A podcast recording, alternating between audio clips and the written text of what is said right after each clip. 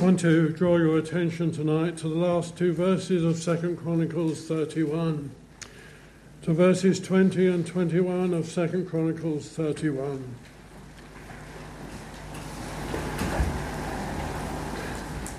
Thus Hezekiah did throughout all Judah, and he did what was good and right and true before the Lord his God.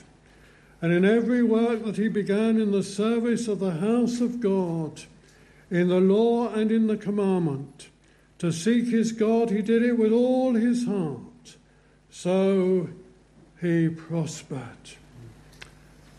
I'm sure that over these last few weeks you have received cards which wish you a Merry Christmas and a prosperous New Year. A good New Year. And in our materialistic society in which we live, that is often wished that people might have a prosperous new year. We mentioned this morning that parable of the rich farmer, that farmer who had prosperity, who had everything, but he forgot that he had a soul, and that there was a time when God said to him, Thou fool, this night your soul shall be required of you. But true prosperity, real prosperity, is spiritual prosperity. That comes as a result of the smile of heaven. And the people of God have often been very prosperous, even when they have not prospered materially. And if you know anything about the work of the gospel in the Ukraine today, you will see a people who, in the midst of great darkness and great horror, are knowing what it is to be wonderfully spiritually prosperous who know what it is to rely on the great God of heaven for their very next meal and desire that spiritual things might be a present reality in their lives. And during this coming year, if God should spare us, I pray that we as a fellowship and also as individuals might long that we might have truly a prosperous new year. For this is what Hezekiah had in his day. He knew what true spiritual prosperity it was. And what we have in these last two verses are God's character reference of this amazing king. We have it written down here. This is how God viewed Hezekiah, because all scripture is given by inspiration of God. What we have in these two verses is a summing up of his life from the perspective of the true and living God. We have a similar example of that in the book of Esther regarding Mordecai. We have a summing up of, of, of, of, of, of Mordecai. And what a wonderful and remarkable statement it is. Right there at the very end of the book of Esther and chapter 13 we have this remarkable and amazing, chapter 10 rather, we have this remarkable statement. For Mordecai the Jew was second to King Ahasuerus, and was great among the Jews and well received by the multitude of his brethren, seeking the good of his people and speaking peace to all his countrymen. There is God's reference of Mordecai. And here is God's reference regarding Hezekiah. It is a very brief statement, it's a very wonderful statement, and it sums up from God's perspective Hezekiah entirely. And I want you to notice the three things that God mentions about Hezekiah. The first is that he did what was good. He did what was good. In chapter 29 and verse 3, we know that he began by working on the temple. He repaired the doors of the temple. In the first year of his reign, in the first month, he opened the doors of the house of the Lord and repaired them. The house of the Lord was to have first place in his life. He was going to restore the land to God centered, God ordained worship. And then there was a celebration of the Passover in chapter 30, the restoration of the Passover. It hadn't been kept, so Hezekiah made absolutely sure that the Passover would be kept. And in chapter 30 and verse 3, for they could not keep it at the regular time, because a sufficient number of priests had not consecrated themselves, nor had the people gathered together at Jerusalem and he restored the Passover. So important, so necessary for the people of God. And then in chapter 31, there had been the restoration of true, God centered, God ordained worship. What a remarkable king. What an amazing man was this man, Hezekiah. And what is worship? It is a renewed heart occupied with God. Have you come to think of that tonight? As you have come here to worship God.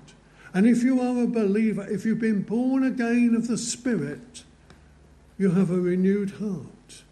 You have a new life. And when we come here, we are to be a people who are occupied with God. And what a great, glorious, amazing God He is. New covenant worship. Gospel worship is not outward, but it's inward. It is a matter of the heart. It is the heart being taken up with the glory of God. It is the highest privilege. And as A.W. Tozer said many years ago, it is the missing jewel of the evangelical church. True worship desires that as little be seen of man at all, because it's ultimately be taken up with God, His glory, His majesty, His holiness. It is to be taken up with the great God of heaven and the great God of earth. Simple worship. I remember many years ago being in France, and we were recommended to go to a fellowship in Annecy, and it was a lovely time we had there. The chapel that we went to was a converted shopfront, and uh, a man led the worship called Edwin Rees-Ness. Now I have schoolboy French, and they had an open time of worship, and people began to pray, and people began to read the scriptures. There was nothing exciting, it was solemn, it was joyful, it was living, and it was live. And then this dear brother stood up and preached. And I could tell he was preaching in the power of the Spirit, even though it was in French. There was no closing hymn. So the people went away with the word of God on their hearts. And during the afternoon, they used to spend Sunday afternoons walking around the lake talking together about the things of the eternal God. What a wonderful thing it is to worship God. What a glorious privilege it is to be here tonight to worship Almighty God, to center our worship on Him, not ultimately upon us. And to know the joy that comes, a joyful seriousness that comes among the people of God. You see, Hezekiah was a man who was so God centered. He did everything before God. He never approached things naturally, he approached things spiritually. Now we have boys and girls here tonight, children who go to school. And if you have a highly respected teacher, when you're doing your lessons, you know that the teacher's eye is upon the class, looking to see if you're doing the right thing and if you're behaving yourself. And it's the same kind of thing in church life. We have to order our lives recognizing that the eye of God is ever upon us. We are to seek to do all things in the sight of God. The preacher is to proclaim truth, knowing that he does it with the eye of God upon him, and knowing that one day he's going to be accountable for everything he says and everything that he does. In 1 Thessalonians in chapter 2 and verse 4, we read these remarkable words where Paul is writing to the believers at Thessalonica. But as we have been approved by God to be entrusted with the gospel, even so we speak not as pleasing men, but God who tests the heart. A preacher is not out to please men. No, a preacher is to make the word of God simple. He is to make the word understandable. He is to make the word of God attractive. He is to make the gospel attractive. But he's not ultimately out to please men. He's out to please the only true and the only living God. You notice also this about dear Hezekiah. He did what was right. He did what was right in the sight of God. He was always out to do what pleased Almighty God. And in chapter 29, for example, and verse 4, we read these words Then he brought in the priests and the Levites and gathered them in the east square and said to them, Hear me, Levites, now sanctify yourselves, sanctify the house of the Lord God of your fathers, and carry out the rubbish from the holy place. You want to have a spring clean. Get rid of all the rubbish. Because here was a man who wanted to do what was right in the sight of Almighty God. And in verses 15 of that same chapter, and they gathered their brethren, sanctified themselves, and went according to the commandment of the king, as the words of the Lord, to cleanse the house of the Lord.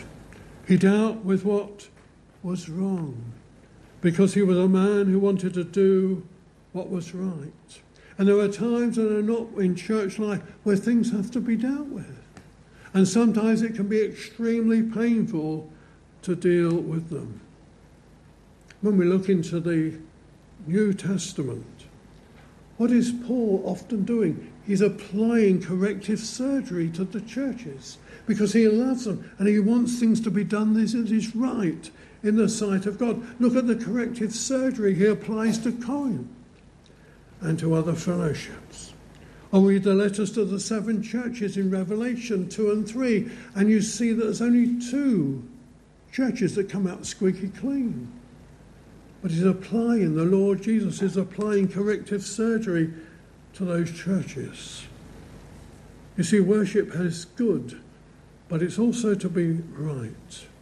How do I know it, what is right? By following biblical principles.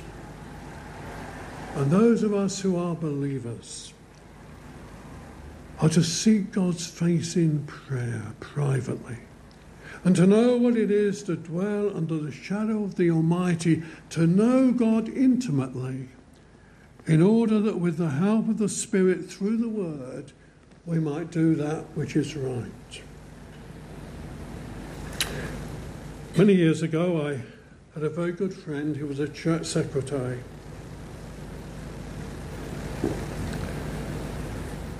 And he went round to see the minister, who was a good friend of mine who's been here, Andrew Davis. And he called on a Monday morning, and his wife called out to Andrew Davis, Andrew, Colin's here to see you. There was no response. He called out again a little later. She called out again a little later. Colin's here to see you. And eventually he came down the stair stairs. And my friend said it was like Moses coming down the mountain. You could see that there was a man who knew what it was to be alone with God. And we are to be a people who know what it is to be alone with God. especially preachers. And if in the goodness of God very soon, I hope this year, God give you a full time pastor. May he be a man who ultimately knows what it is to be alone with God. In many ways, there are many things that can help you. Help the finished preacher prepare sermons today more than ever before. But the best sermons are those who are, who are, who are prepared alone with God, who know what it is to dwell under the shadow of the Almighty and to do what is right in the sight of God. And then he did what was true before the Lord his God. And the word there also means faithful, or that which is steady, that which is constant. A strong determination was not the hallmark of his life, even though some might think it was. This man's motive was that he might be true to his God, always being true to his God. He was steady, he was reliable, he was constant, he was consistent. He was like Moses as well. You remember Moses. And what was said of Moses could also be said of Hezekiah. in Numbers 12 and in the seventh verse, we have these amazing words regarding Moses. Not so with my servant Moses. He is faithful in all my house. And so it was that Hezekiah was a man who was faithful in all God's house. He refused to be governed by self pleasing considerations. His ultimate desire was to please his glorious God. And that should be the desire of every believer. As you order your homes under the Word of God, may it be this that you might be pleasing to God, that you might be true before the Lord your God. As you come here during the coming year, if God spare you, that your desire and my desire might always be true to the Lord our God. Faithful commitment to His word and to His truth, and obedience to His word. We are not to be just hearers only. It is so important.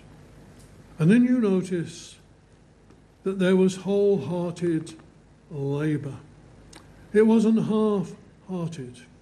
And in every work that he began in the service of the house of God, in the law and in the commandment, to seek his God, he did with all his heart. So he prospered. Now, my dear friends, I don't find retirement in the Bible. If you find it, let me know.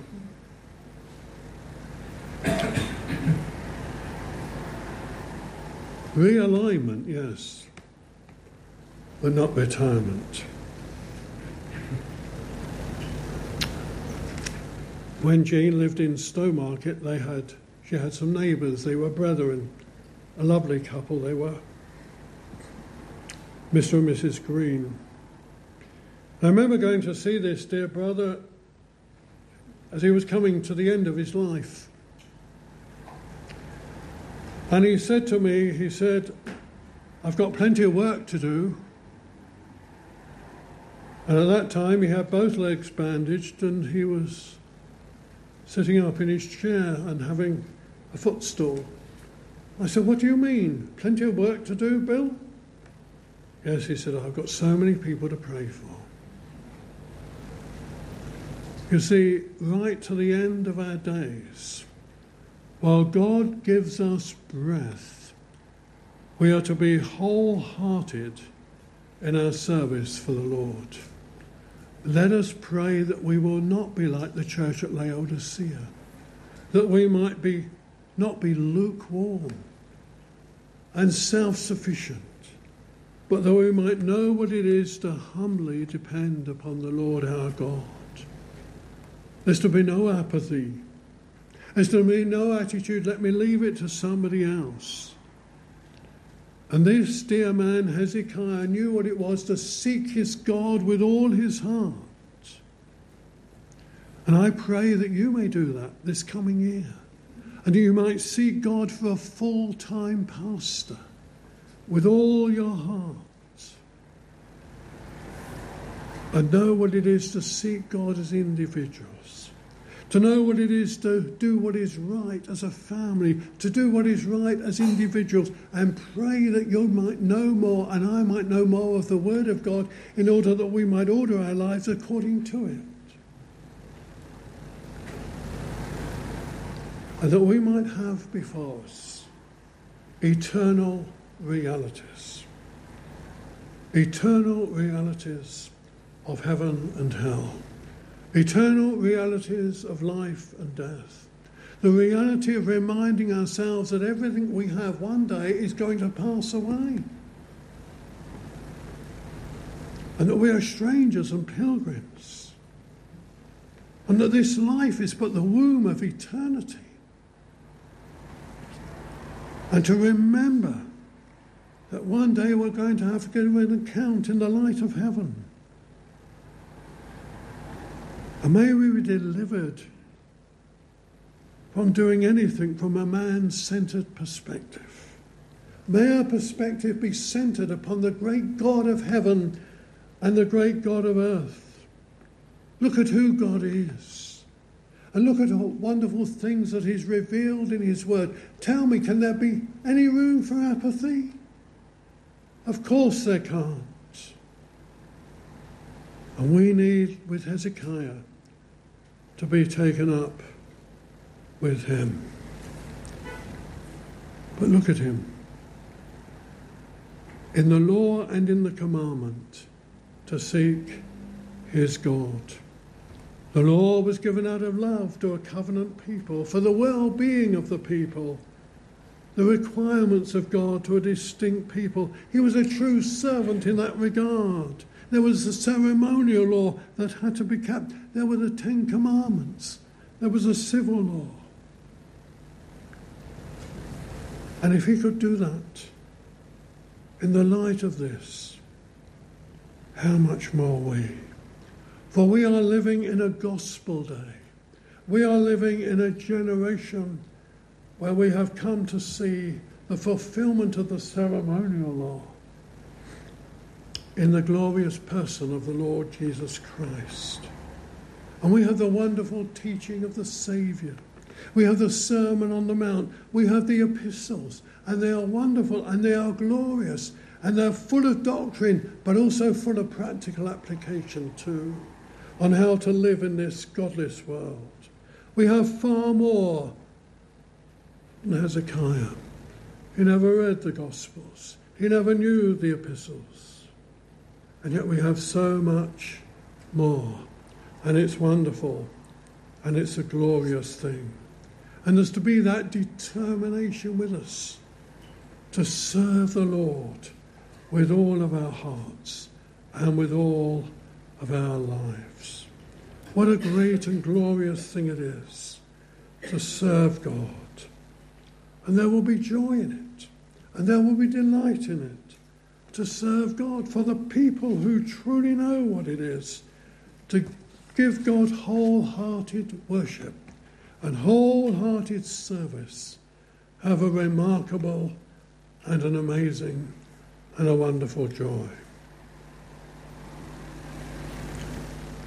I remember back in 1993, I was asked if I would go on a long journey and take a young couple back to the land of Serbia, to Niš in Serbia, and then to go on to Romania, and then to go on to Poland. It will be a, a long journey, three and a half thousand miles. And I took a friend with me who had never been involved in ministry in Eastern Europe he was between jobs. And I was told it could be a risky business. Well, we got to the Hungarian Serbian border, and we were certainly not welcomed with open arms. All around us, there were soldiers with machine guns at the ready. I put in our British passports and just threw them across the room. They certainly didn't want to see us. And it was a very difficult time on that border. I was told that we would have some trouble. And I'm always up for a challenge. Well, we were eventually allowed in after a lot of argy bargy. And our friends were allowed in, and we went down to Niš in Serbia. We spent the Lord's Day there. One of the most wonderful Lord's Day you could ever have. The presence of God was wonderful. It was a baptizing service. And the people were so alive. I think it was about a three hour meeting, if I remember rightly. It's quite usual in Romania, let me tell you too. And we embraced the brethren and we left our two friends there in Niš. And then we drove back. We had a lot of literature on board. And that was to go to a brother in the north of Serbia. Well, we got caught in a speed trap. And it was quite a set up job to catch these Westerners. And we were taken to a police station and we were put in a police compound. And my friend said to me, What are we going to do now? I said, There's only one thing we can do, and that's pray. We had our passports. And we were there for three and a half, three to four hours. And eventually the chief came out and he said to me, I like Anglo Saxon people. I said, How thankful I am to hear that.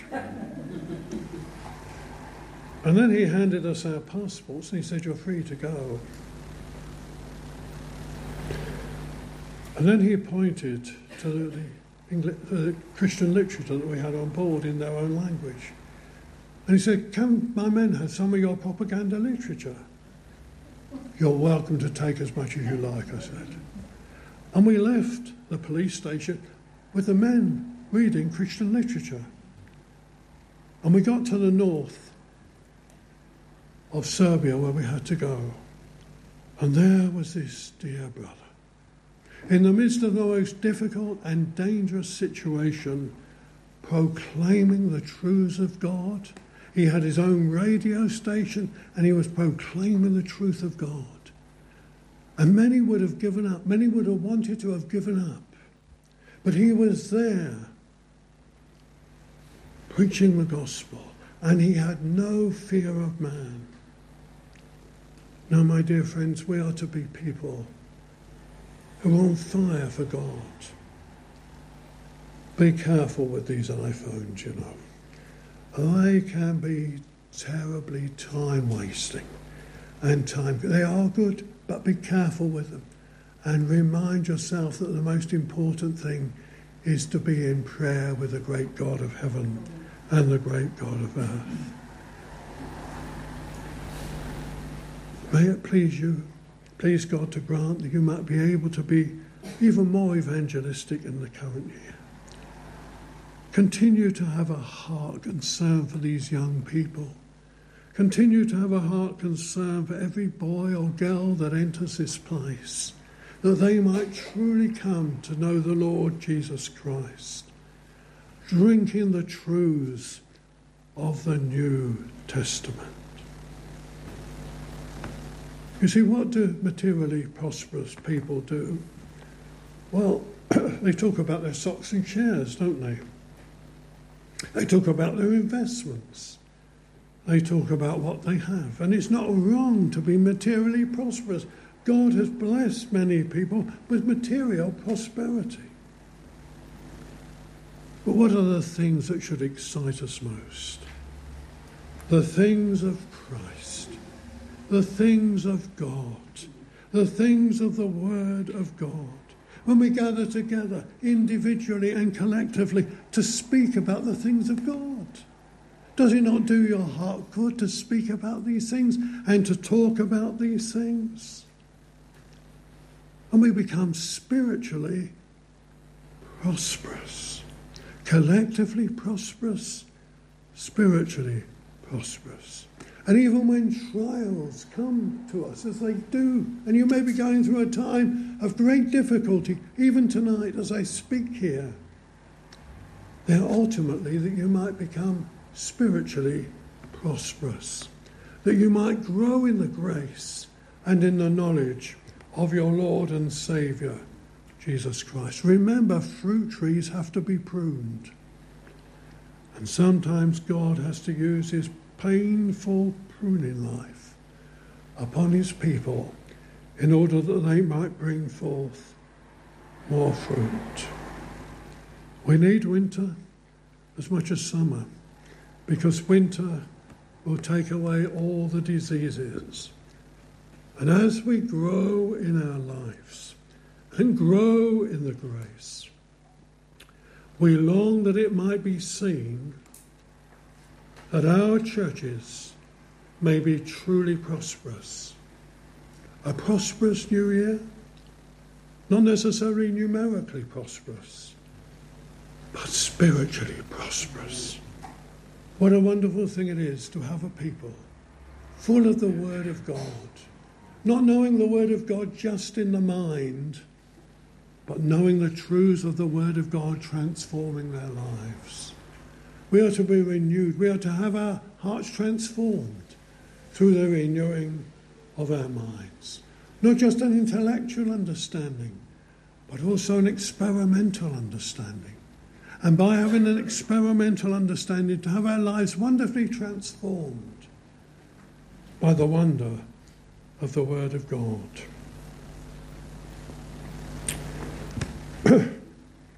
I managed to give somebody a birdhouse for Christmas and uh, it's a quite, quite a large one. Somebody was selling them, ten pounds each. And my wife knows how much it cost. You look inside those birdhouses. You can sometimes see them see it on Nature Watch, can't you? On Spring Watch. And the little birds have got their mouths wide open for food from their mums, from their, from their parents. And oh, that when we come to the house of God, may we come with mouths open, with a hunger for the Word of God. And may the people of God, as they gather together, long to be fed with the finest of the wheat and to know what it is to be fed in their souls with the Word of God. And the end of that parable of the rich fool, it talks about being rich toward God. And by being prosperous, we become rich toward God. May we do all things with all your heart. You know, there are times that they're not. And we have to be honest when we have to drag our feet to the house of God. I find this on a prayer meeting night. I'm given all sorts of reasons why I shouldn't be there. And we have to reject every one of them. Because the devil doesn't want us to be there. He doesn't want us to be there. And we have to come and we have to seek the face of God on a Lord's Day. What about a wet Sunday evening? Maybe you found it difficult to come here tonight. Don't listen to the devil. Come and worship God and hear His word and pray that the word of God might be a living reality in your life and mine. That we might be a people, not just a reformed people, but a transformed people. And a people who are being conformed to the image of Christ. But one thing do you know these things? Is your soul safe? You see, you can only do these things if you're a Christian, if you're a child of God, if you've been born again of the Spirit of God.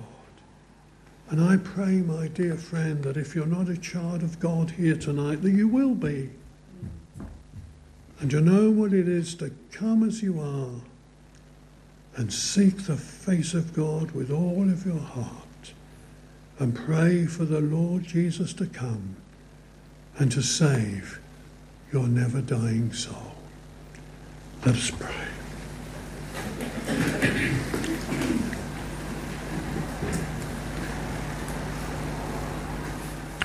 And in every work that he began in the service of the house of God, in the law and in the commandment, to seek his God, he did it with all his heart. So he prospered. O oh God in heaven, we pray that as individuals here tonight, that you may grant that we may be a people who are spiritually prosperous during this coming year. And we pray that as a fellowship, that we may be spiritually prosperous too, that we may be full of fruit, the fruit of the Spirit. We pray that we might be full of life, that we might have that joy that comes as a result of knowing it is well, it is well with my soul that we may keep short accounts with you. That when we do fall and falter, we might recognize it and repent of it. We pray indeed, O Lord, that you may grant us a closer walk with you. As the old hymn says, Where is the blessedness I knew when first I saw the Lord? Where is the soul refreshing view of Jesus and his word? Oh God in heaven, at the beginning of this year, give us a fresh vision of Jesus, we pray, in all his loveliness and in all his glory. What a magnificent person he is. Refresh us in him, we ask. In Jesus' name.